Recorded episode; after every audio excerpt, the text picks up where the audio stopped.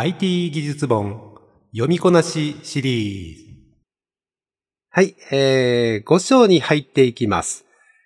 ここからですね、えっと、ますます高度な話題というかですね、えっと、普段使ってない人も多いような話題になっていくんじゃないかなと思いますが、頑張って聞いていきましょう。それでは、スタート。ご章、平行性と並列性。項目さんじゅうきゅう、サブプロセスを使ってコプロセスを管理する。えっと、そうですね、Python はですね、サブプロセス、えっと、別のプロセスを作るときにですね、別のプロセスをコールするときに、まあいろんなものがあって、まあ今までまあ Popen とか Popen2 とか、まあいろんなものがあったんですけど、今はまあサブプロセスモジュールですかね。サブプロセスモジュールを使うことで、まあ一元的に、まあこれで全部できますよと。まあこれを使うのがおすすめですよと。いうことが書かれています。えっと、Python のインタープリターとまあ並行に実行されるということで、まあ シーピーユー をまあ最大化して使えると。まあ特にまあ Python じゃないものを呼び出すとき、Java のものを呼び出すときとかって、まあこの、まあえっと、サブプロセスの Popen とか使って、まあ呼び出しますよねと。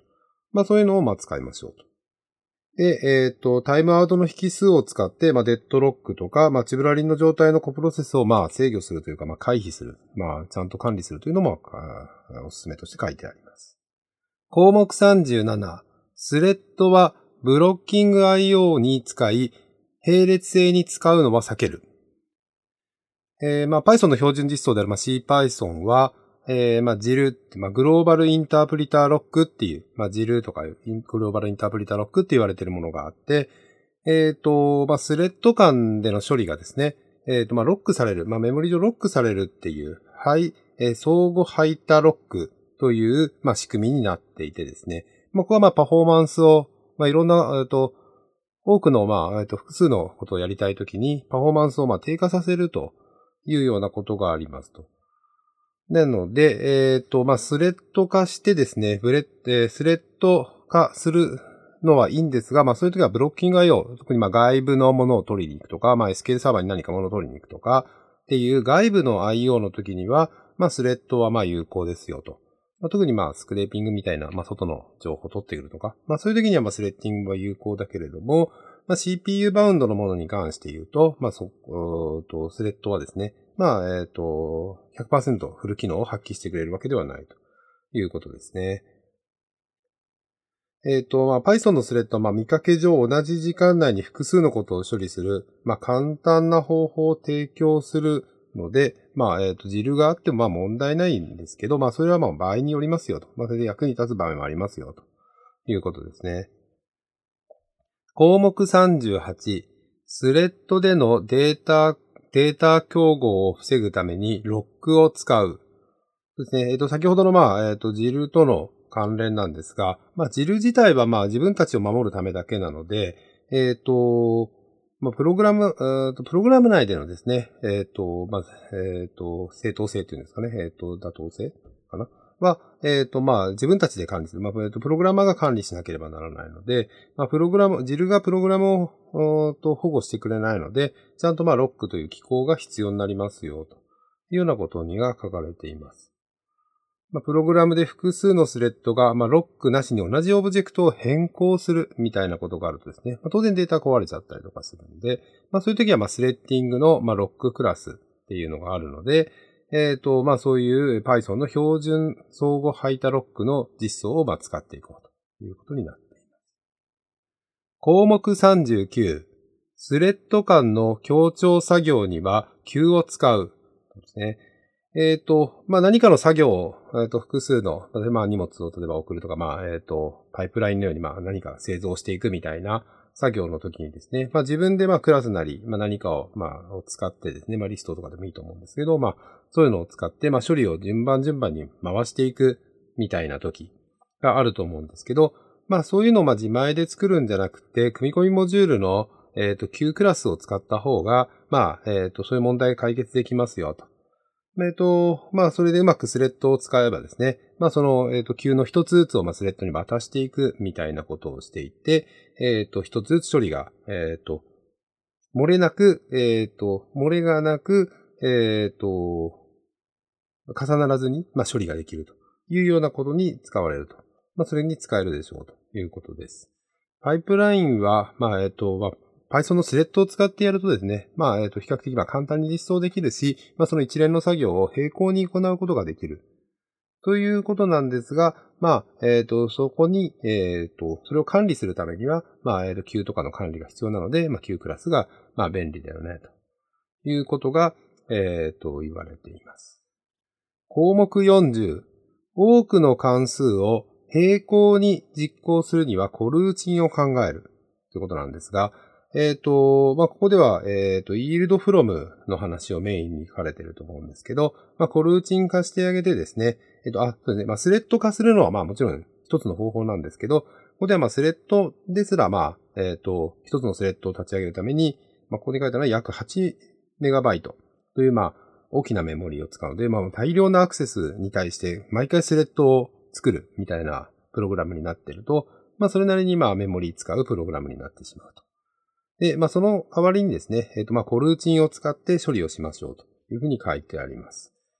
で、えっと、yield from を使ってまあ書こうということになっているんですけれども、まあ、当然まあ Python ツー にはなりませんよと、まあ、そういうのがないので、えっと、別の方法を取らなきゃいけませんよと、yield from 構文がないんで、まあ、むず、えっと、もう一重のループを回すのかなかなんかで、まあ、やんなきゃいけないんですけど、えっと、まあ、そういう、まあ、書き方があるよということなんですが、まあ、さん、パイソン さんてんご 以降かな ?さんてんろく 以降、さんてんご 以降だと思いますけど、えっと、async で await っていう、まあ、構文が入っているので、まあ、そっち側を代用して使うっていうケースはすごく最近増えてるのかなというふうに思います。で、えっと、まあ、コルーチン、まあ、えっと、何、何万もの、まあ、えっと、関数を、まあ、えっと、一斉に実行するとかですね。まあ、そういうことができますよと。いうことです。項目よんじゅういち。本当の並列性のために、えっと、コンカレントフィーチャーを考えるということですね。まあ、今回は本格的な並列性というところなんですが、まあ、えっと、ブロッキング アイオー じゃないもので、えっと、並列にものを動かしたいというときに、まあ、C のコードを書くっていう話ももちろんあると思います。まあ、C でいろいろ実装すると。まあそれもまた結構まあ大変だし、メンテナンス性とか、まあいろんなバグが出たりとか、まあいろんな問題があると思うので、えっとまあその代わりに、えっと、ここでは、えっと、プロセスを立ち上げるという方法が、えっと、書かれています。で、えっと、えっと、コンカレントフィーチャーモジュールの、えっと、プロセスプール、えっと、エクスキューターっていうところに変えれば、えー、まあ、スレッドのものを簡単に、まあ、置き換えできるし、まあ、そういうやり方があるよということが書かれています。で、えっと、C、シーピーユー ボトルネックになるやつ。まあ、計算とかですね。まあ、そういうやつでは、まあ、C の拡張モジュールに移すっていう方法もありますけれども、まあ、えっと、今の方法で対応するということも、あります。マルチプロセッシングモジュールは、まあ、えっと、Python の計算能力、計算を最小限の努力で、まあ、えっと、並列化するっていう強力なものなので、えっと、その、まあ、えっと、マルチプロセッシングの能力は、えっと、コンカレントフューチャーと、その単純な、先ほど言った、えっと、プロセス、プール、エクスキュータークラスで活かすのが、まあ、一番いいですよ、というふうに書かれています。で、実際に、まあ、計算とかしたとき、えー、まあ、データを扱うときに、まあ、NumPy を使ってたりすると思うんですけど、まあ、NumPy 自体は内部が C で書かれてたりとかしていて、まあ、内部で、えっと、マシンの、えっと、マシンを最大限に使えるような仕組みって入ってるはずなんですよね。なので、まあ、そういうサードパーティー製ライブラリーでうまくこなすという方法もあって、まあ、下手にまあ自分で全部やろうとせずに、サードパーティーにいろいろ任せてみるというのも、まあ、一つの方法なのかなというふうに思っています。だいご章、並行性と並列性ですね。えー、どうでしたでしょうか。えっと、私自身、まあ、サブプロセスを使ったりとかですね。えっと、まあ、スレッティング使ったりっていうことはもちろんやるんですけれども、マルチプロセスとかも使ってるんですが、まあ、最近だと async、await を使った方法っていうのも提供されてきて、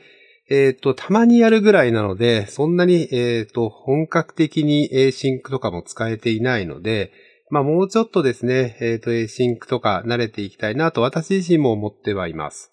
皆さんにとってこの章はいかがでしたでしょうか？この番組は シーエムエス コミュニケーションズの提供でお送りしております。シーエムエス コミュニケーションズでは、Web をはじめとしたシステム構築、Python をはじめとした周辺技術のコンサルティング技術サポートを行っております。